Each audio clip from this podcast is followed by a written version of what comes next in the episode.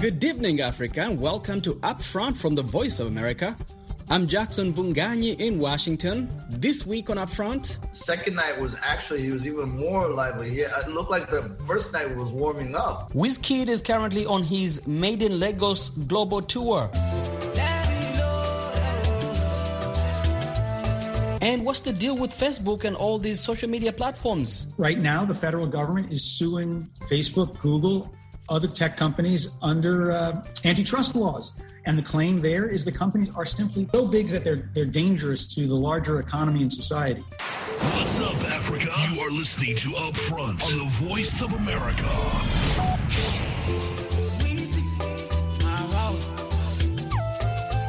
There is no doubt that Wizkid is the preeminent prince of Afrobeat, and this year, 2021, he's actually having a great year.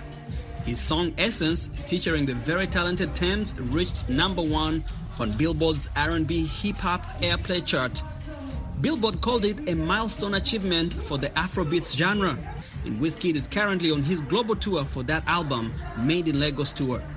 And he made a stop here in Silver Spring, in the suburbs of Washington, D.C. Silver Spring is home to a vibrant immigrant community that makes for a perfect location for a cultural institution like the Fillmore. Wizkid sold out that venue for two shows, which came as no surprise since he recently sold out the iconic O2 Arena in London in just two minutes. The Fillmore was the third stop in his 17 date tour, which will end next year in January of 2022. The previous three nights, he had performed for thousands in Brooklyn, New York, and went on to perform for thousands more in Chicago and other cities. Silver Spring is also home to my next guest, Tuma Basa. Tuma attended the concert. Matter of fact, he went twice. But Tuma is not your regular concert goer. He's also a trailblazer in the global music industry. He's currently the director of Black Music and Culture at YouTube. And he joins me to chat about the influence of Afrobeat on global culture, the power of the diaspora cultural consumer, which, by the way, I read a statistic that the combined buying power, that's the consumption power of blacks, Asian Americans, and Native Americans, is estimated to be $2.4 trillion. I would be curious to know how much of that represents the African diaspora. But that's a conversation for another day. Welcome, Tuma. How did it feel for you to finally get back to live concerts after a year of mostly virtual events? So that was that was my first real show. So that it, it was in the beginning. It was a little awkward in terms of like comfort level and and um and and all those people and uh and you, we all wore we, we kept our masks on most of the time you know? So we were singing through our masks. At the end of the night my mouth was dry. So it's a it's a transition but but it, but it's like um a happy transition because that was a part we even those in the height of the pandemic we weren't sure if things were ever going to come back to live shows and everything. We, we weren't sure if it was going to stay live stream permanently. So so for me it was a welcome and and and then and, and it was a great night. Uh, uh, what what yeah well all, even what a show even start. with the masks on, even with the masks on, it did not kill the energy in the room. oh not at all not at all. And, and and by the way most of the people weren't wearing masks. It's just that we were more cautious. And the other thing about the show was uh everyone was cl- cl- close together.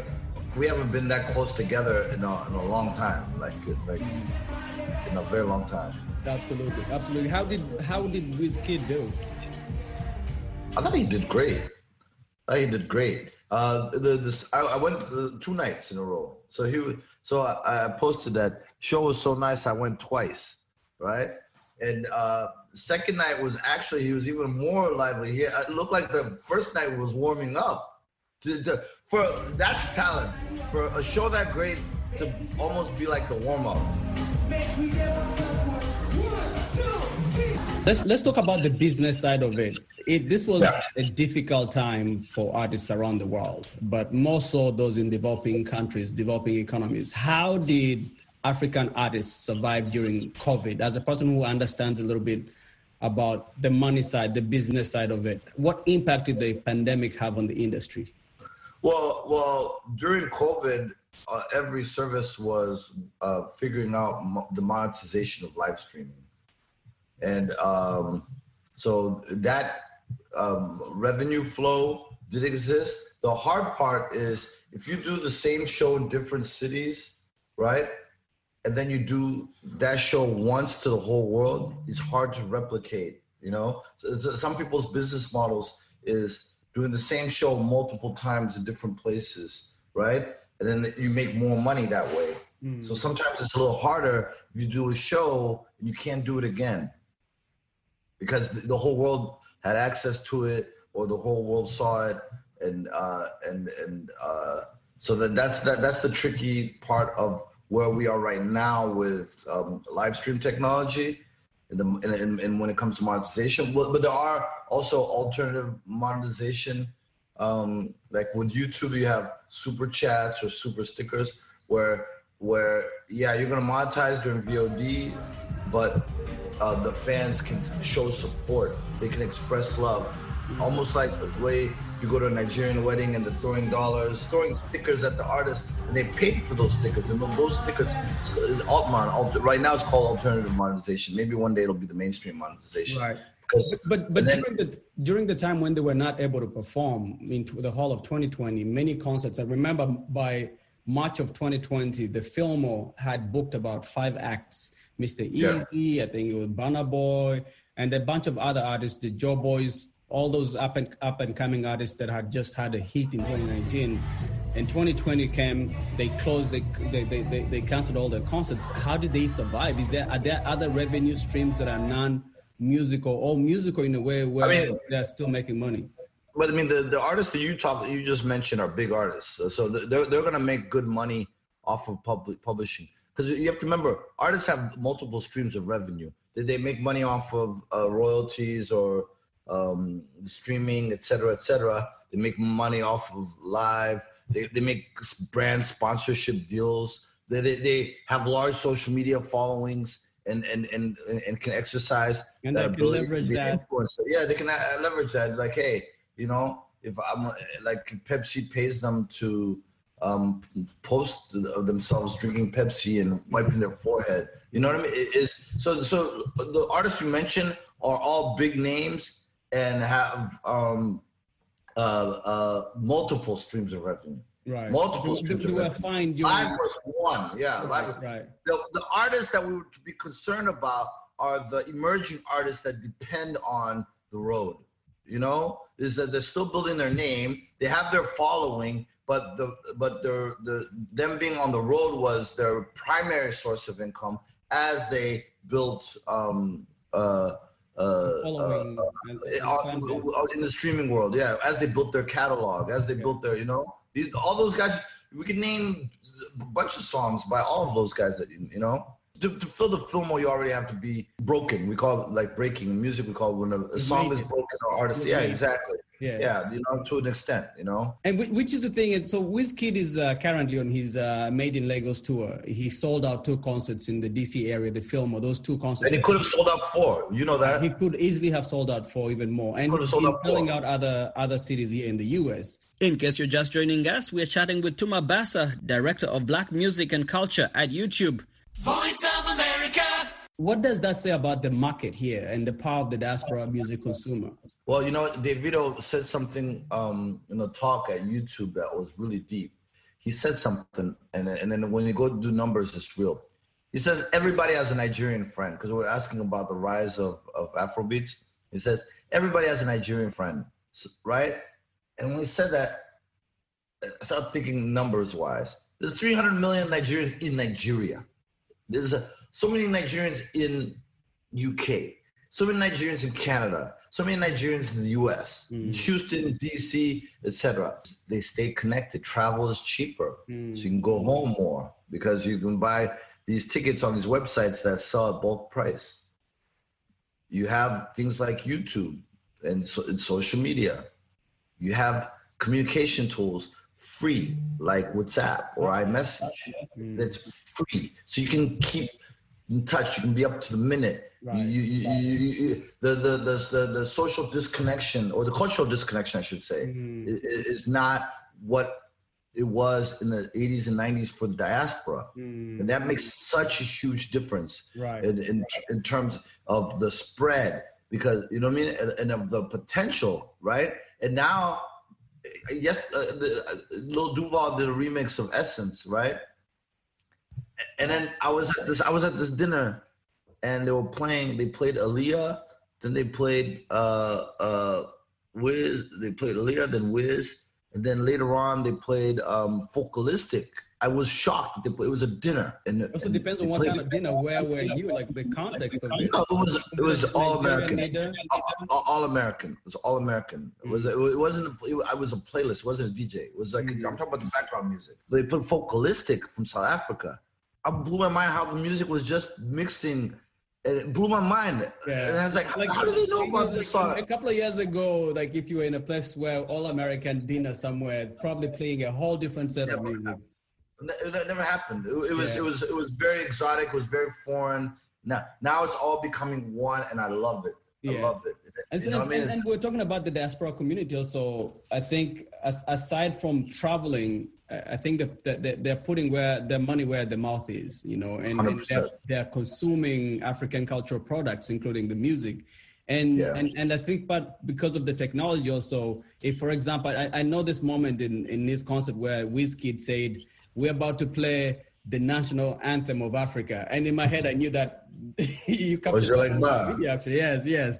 And and for me, it feels like any song that is popping in uh, uh, a, a Legba at that moment, somebody in Houston or in America, in Nigeria, will know about it, or, or or anywhere else in the world. So by the time it becomes mainstream, we kind of already know even the, the word, the lyrics to it, you know so that that you know the instantness of you know that has been accorded to us by technology has really has really helped uh, you know people connect continue connecting with with the homeland and, and the culture yeah. it was 2019 i believe or early 2020 when the the, the, the news broke that uh, tiwa savage had signed with universal and we've seen uh, many artists on the continent signing with these big record labels universal sony and others and you know how Warner. has it helped elevate their musical careers. And I guess my question is: is is the music label model still uh, uh, viable in the era of, of YouTube and other social media platforms? If an artist is able to leverage well, their social media, hundred percent. You have to remember something about artists. Artists want their music to be heard.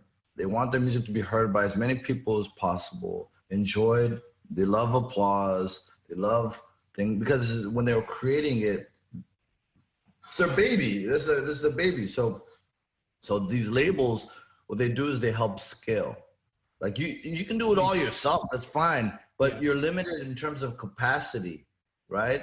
And and so so uh, the, these these labels, what they do is uh, you, now you have the potential to reach. It's not a guarantee, but you have the potential to reach uh, other places in the Asian Pacific markets, the Europe, Middle East Africa, you already have. Then now North America, maybe Latin America mm. uh, is, is, is is so the global part is is uh, in terms of uh, the music videos or in terms of uh, radio, right? Is that you can focus on your music and your team can focus on you know the the the, the, the movements, mm. right? And then what they're focusing on is on um, what, what they like to call scaling and making it big and and and, and, and, and new markets. Yeah, breaking. So, yeah, so exactly. So the, the record labels still have those networks already in. Hundred percent. Hundred percent. Of course, the, you can do it yourself. Yes, hundred percent. Mm. And you can be independent, and, do, and you and you get paid more when you're independent if if you actually get to a certain place, right? Because you keep more. But getting there is really, really difficult. And then the other, and the reason why I'm saying difficult, I'm not saying it's difficult because it's like impossible or hard to do is so competitive. You know how, how saturated the market is? You know how many songs are coming out every day? Right? So how, how do you break from that excess? Mm-hmm. You know I mean? How do you stand out? Right? It, it is that that partnership or that alignment with those uh, major record labels uh, uh, helps. It's strategic. It's strategic. These are strategic partnerships. Mm. You know, and they're still yeah. functional, still working, and still relevant. It's, it's still relevant, still functional. It's it's it's, it's probably a sweeter, uh, more romantic story uh, for the little guy to win and et cetera, et cetera, in terms of a thing, right? Mm. I'm not being honest. I'm just being honest, right? Mm. even me, I, I root for the little guy. I, I and I and I enjoy music that comes from indies, right? Uh, but uh, the reality part is that they still have that kind of dominance. But then then you have independent independents like Empire. You heard of Empire? Yes. Empire distribution. That's for like the Oakland. Yeah, yeah, exactly. They were Oakland. Yeah, yeah, yeah, yeah. The the the the they're uh, not Oakland. They're uh, Is in the Bay Area or somewhere? San Francisco. Yeah, Bay Area, yeah, yeah, San Francisco. Yeah. San Francisco, not Oakland. I'm sorry, San Francisco. Yeah, so so they've been investing a lot in African music. Um, Buju has that song outside. He's on that song Mood with Wizkid right now. Mm. I'm in a big mood. Na na na na something something. Yeah. Uh, he, uh, Buju is on there. I think I think Burna has his label deal, Spaceship mm-hmm. with Empire, which is independent. Um, who else? They have Fireboy, DML. They have uh, they've been investing a lot. And then the Ghazi, the Fireboy founder. DML, Fireboy DML, and Joeboy are the two artists I feel like were most affected dollar wise by the pandemic because their songs were just popping at the time when the lockdowns happened. Well, well, well. This is the deal. Here, I, I don't know. I don't. I, I can't. I uh, can't confirm. I don't. I have no idea. To yeah. be honest with you, right? However, what I do know is that the pandemic did hurt African music, and you know why? I'll tell you why. Festivals, and people were traveling to Africa, going to the Ghanas and these, you know what I mean? And then they were, they were doing travel groups and they were listening. So the travel was hurt. Uh, thing so it slowed down. So right now what we're seeing is like this resurgence. Like okay, there's no more pandemic. Let's go hard, mm-hmm. right? Um, to travel, the festivals were booking African artists just as if they were booking a UK artist or a Canadian artist.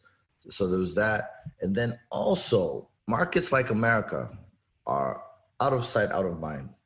America music have, have too many choices that if you're not actually physically here to promote or to be present or to uh, even to politic and you know what I mean? To radio. Was, yeah, it, it, or even to navigate mm-hmm. because the without that physical presence, uh, you, you're put at a big disadvantage. Yeah. And then and then the other thing is this: the last point about why there was some hurt is collaborations. In, in, in, in music, when you do when you collaborate, you cross pollinate audiences, right? So if you're not physically here to you know what I mean to like even just a bond because artists they like vibes they like the, they like chemistry like you can do the email thing and the payment thing et cetera et cetera but they like the energy has to connect. Studio. Yeah, yeah, they, yeah. They, they, they, they, the energy, you know. Mm-hmm. Yeah, yeah. In case you're just joining us, we're chatting with Tuma Basa, director of Black Music and Culture at YouTube. And we are talking about Afrobeats in the context of Wizkid's ongoing global tour for his Made in Lagos album. Yeah. Which artists currently in, in, in Africa, in whether it's in part of the Afrobeat crowd or others, would you say is doing well in terms of leveraging their their, their skill and then their the business side? Who's doing business really well, good business? I, I love the way Mr. Eazi does business. I'll tell you why. I love the way Mr. Eazi does business is because he always explains very clearly like why he's doing something, uh, what he expects, what the risks are, and and then he'll put you onto um, I love talking to Mr. Eazi. That's the best, like like like business mind in terms of like business mind, right? Yeah. Is is is uh, he, he has other businesses like um like fintech, like the payments and you know what I mean, or mm. or you know, and he'll tell you all about it, et cetera, et cetera. So from a business perspective, thing, uh, Diamond Platnumz. Uh, just I'm I'm just looking from the outside you know, and seeing all the investments he makes in Tanzania, mm. you know, the the the Wasafi FM and etc. And, and the deals with Pepsi, and you know, and so so so and that's more and that's not from a conversation. That's just more from observation, you know. I'm sure so many artists will look at will listen to you, me, and say, "Hey, Jackson, you never asked Tuma about what does it take for me to make it on YouTube as a musician." Uh, consistency, you know. I mean, first talent and good music like if you don't have either of those, is you're limited right there. Um, but but the consistency part, the engagement, you know, is is is is is building the audience and, and being regular. That's the, that discipline of regularity is um, what separates um, a lot of. Um, Do you have to uh, continuously produce music, release music on your platform? It doesn't have to be music. It could be context. It, it doesn't have to be. It, it, could be vlogs, or it could be uh uh, uh, uh, uh, behind the scenes, or it could be a trailer. It doesn't have to be music.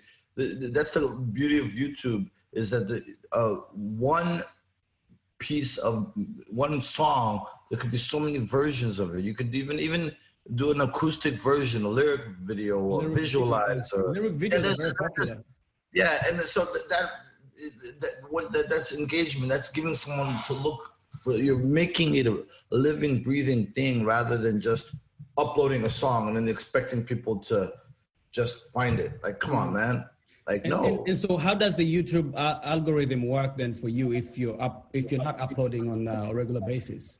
Uh, I, I, mean, I, am not the right person to ask about the how the YouTube algorithm works, but just from my personal experience, I'm not, this is not speaking professionally.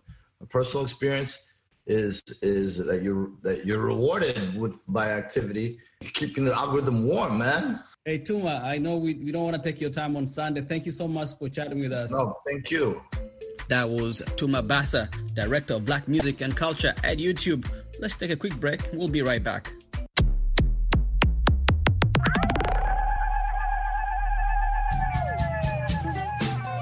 Hello. This is Heather Maxwell, host of Music Time in Africa. Join me every Saturday and Sunday for an hour of awesome African music.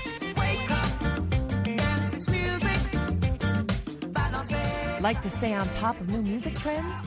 Breakout artists? New releases? Maybe you just love the classic styles and artists of the past.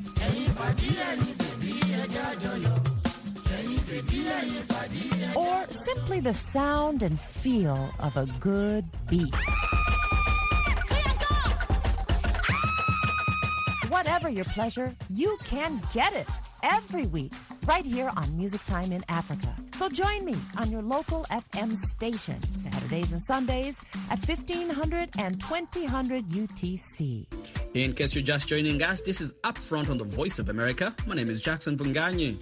Social media giant Facebook has agreed to send their global head of safety to testify before the Senate Commerce Subcommittee on Consumer Protection at the end of this month.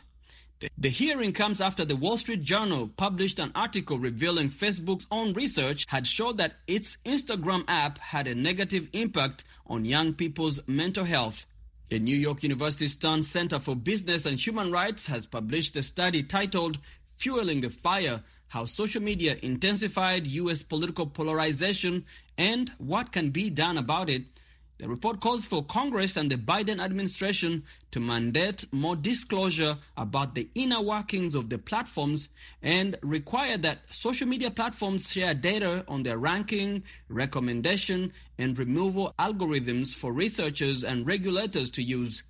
Paul Barrett, who is the deputy director at the NYU Stern Center for Business and Human Rights, co authored the report. In this second part of my conversation with Mr. Barrett, he tells me that social media companies need to consider adjustments on how they are managed. Right now, the federal government is suing Facebook, Google, other tech companies under uh, antitrust laws. And the claim there is the companies are simply so big that they're, they're dangerous to the larger economy and society. Mm. I don't know how those cases are going to come out, but those, but those lawsuits implicitly raise the same question. Are you able to manage this company in its current form um, such that it's a net positive for society as opposed to uh, a negative. Mm. And you know, p- part of your recommendation, I guess, is that government has plays a role in these uh, social media platforms. They're creating their mm-hmm. own uh, and, and my question is, how, how do you make sure that the engagement on, on these platforms that you're suggesting is, is more authentic and not about people trying to get more likes or creating a viral moment? What are yeah. some of the design changes needed on these platforms to avoid the same mistakes that we're seeing right now? Yeah, uh, well, starting with the potential government role, right now, the government in this country plays almost no role in overseeing um, social media. Uh, that makes the social media industry um, anomalous. I mean, broadcast television and radio are, are overseen by the FCC. The uh, equity markets, the stock markets, are overseen by the SEC. Um, and you know, and then you've got the Federal Election Commission, on and on. There is no one body that, uh, as an ongoing, um, sustained matter, uh, keeps an eye on uh, social media. So that that that's a start starting point. I, I think we are now at the point where we have to conclude that this industry is not going to self-regulate itself sufficiently so the government needs to entertain some type of constructive role. And the first step, I think, is uh, for the government to require uh, a much greater degree of transparency, which is to say, the government will not have anything to say about particular pieces of content or types of content. In this country, we can't do that. First Amendment, free speech. Facebook is a private speaker in that sense and needs to be allowed to do what it wants to do. But the First Amendment does not stop the government from saying, we want you to, to disclose um, how your algorithms work so that we can get a, a better idea why one person sees one news feed and another person sees a very different news feed. How is it that decisions are made about uh, ranking, recommending, and removing content? Um, and once we had a better idea of just exactly how these automated systems worked, I think we could make much more informed decisions about whether, for example, it's really a good idea to have a whole system of rewards for virality.